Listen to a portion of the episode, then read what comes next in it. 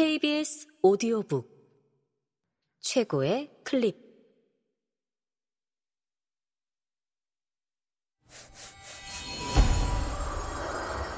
KBS 오디오북.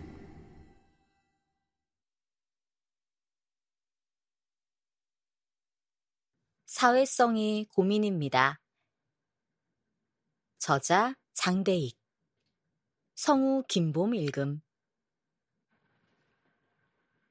미국 에모리 대학교 여키스 영장류 연구소의 프란스 드발 교수는 꼬리 감는 원숭이가 공정성을 가지고 있는지 알아보기 위해 흥미로운 실험을 생각해냈습니다. 두 마리의 꼬리 감는 원숭이가 있습니다. 나란히 각자 다른 우리에 갇혀 있지만 서로를 볼 수 있죠. 연구자가 토큰을 건네면 원숭이는 연구자에게 다시 돌려줍니다. 그것이 이 실험에서 그들이 수행하는 일입니다. 일을 했으니까 보상으로 오이를 줬습니다. 오이는 달진 않지만 그럭저럭 먹을 만한 보상입니다. 두 원숭이는 오이를 받아먹고 행복해 했어요. 이런 훈련을 수백 번 하는 동안 아무런 문제가 없었습니다. 그러던 어느 날, 한 마리를 당혹스럽게 만드는 실험이 이루어집니다. 오늘도 그에게는 오이가 보상으로 주어지지만 다른 한 마리에게는 오이 대신 포도가 보상으로 주어졌습니다. 포도는 달고 맛있어서 원숭이들이 무척 좋아하는 먹입니다. 오이가 천 원짜리 보상이라면 포도는 만 원짜리인 셈이죠. 오이를 보상으로 받았던 둘에게 이제 차이가 발생한 겁니다. 어떻게 되었을까요? 오이를 보상으로 받은 원숭이는 받은 오이를 연구자에게 집어 던지고 창살을 흔들며 억울함과 분노를 표출합니다. 마치 왜 내게만 이딴 걸 주냐? 너나 먹어라 이놈아! 라고 외치는 것 같습니다. 오이도 보상으로 나쁘지 않고 어제까지도 별 문제 없이 잘 받아먹지 않았나요? 오이를 집어던지고 창살을 잡고 흔드는 영상을 보여주면 모두 박장대소를 합니다. 그렇게 웃는 사람이라면 오이를 받은 원숭이의 상황에 공감한 거겠죠? 우리 인간은 더합니다.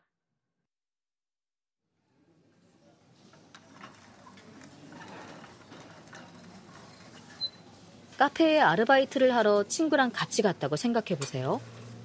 같은 날 채용되어 일하기 시작했는데 두 달이 지난 후에 우연히 친구의 급여 명세서를 보게 되었어요. 친구가 나보다 시급을 3천원씩이나 더 높게 받는다는 사실을 알게 되었습니다.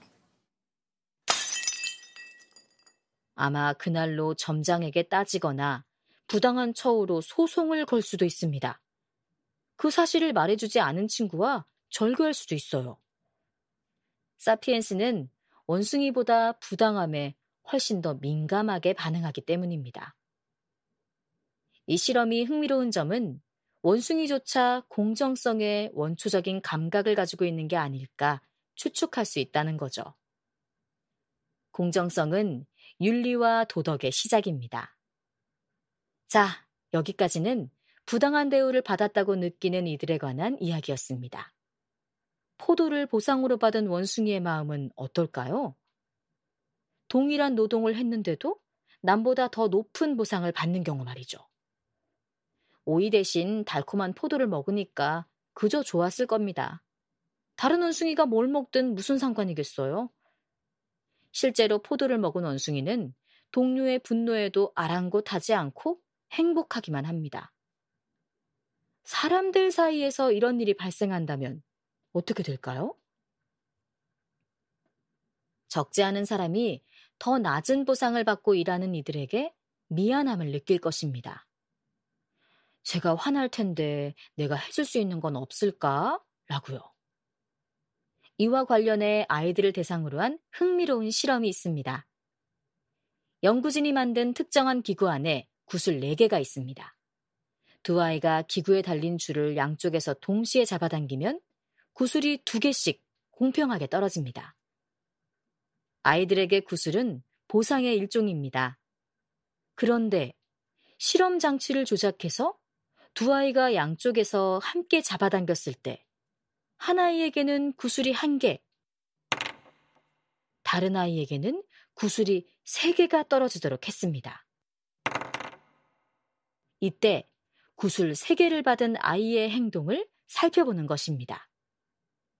여러분이라면 어떻게 하겠습니까? 구슬 하나를 받은 아이는 표정이 약간 일그러집니다. 이때 구슬 세 개를 받은 아이는 엄청 좋아서 춤을 출까요? 아닙니다. 세 개 중에서 하나를 상대편 아이에게 건네줍니다.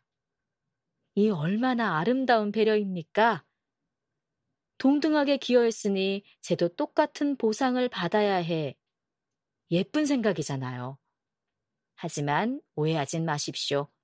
모든 아이가 그렇게 행동하지 않습니다.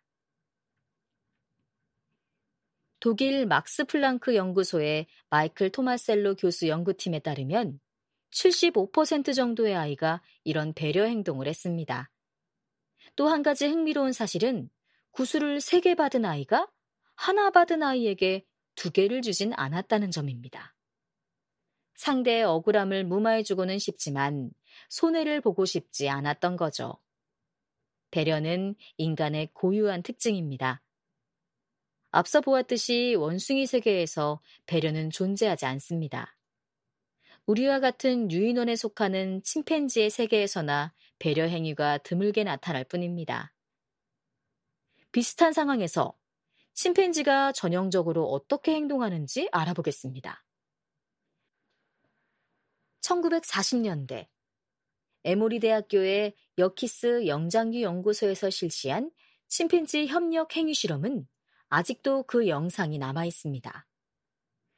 두 마리의 침팬지가 우리 안에 갇혀 있고 손이 닿는 곳에는 밧줄 두 개가 있습니다. 밧줄은 철창 밖 먹이가 놓인 널빤지에 연결되어 있죠. 널빤지가 무겁기 때문에 두 침팬지가 각자의 밧줄을 동시에 잡아당겨야만 먹이를 끌어올 수 있습니다. 널빤지를 끌어다가 각자 자기 앞에 놓인 먹이를 먹으면 됩니다. 그런데 둘 중 하나는 배가 불러서인지 밧줄을 당기고 싶지 않은 모양이에요. 배가 고픈 다른 침팬지는 어떻게 할까요? 상대를 독려해 밧줄을 당기게 하죠. 결국 둘이 힘을 합쳐 널빤지를 철창 앞까지 끌어당겼어요. 그런데 배가 고픈 침팬지가 먹이를 손에 넣자마자 얌체짓을 합니다. 자기 앞에 놓인 먹이는 그대로 둔 채 상대 침팬지의 먹이부터 집어먹는 겁니다. 협력하게 만든 다음에 그렇게 해서 얻은 먹이를 가로채 가는 거죠. 혹시 주변에 누군가 떠오르시나요? 우리 주위에는 그런 사람이 꼭 한두 명은 있죠. 차이가 있다면 침팬지 사회에서는 이런 행위가 일반적인 경우인 반면 우리 사회에서는 바람직하지 않은 나쁜 행동으로서 일탈의 경우로 인식된다는 점입니다.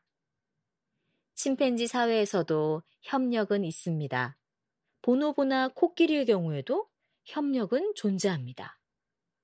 포유류 사회에서 협력은 그리 낯선 것이 아닙니다. 하지만 인간과 다른 포유류의 협력이 다른 점 중 하나는 그 동기와 목적에 있습니다.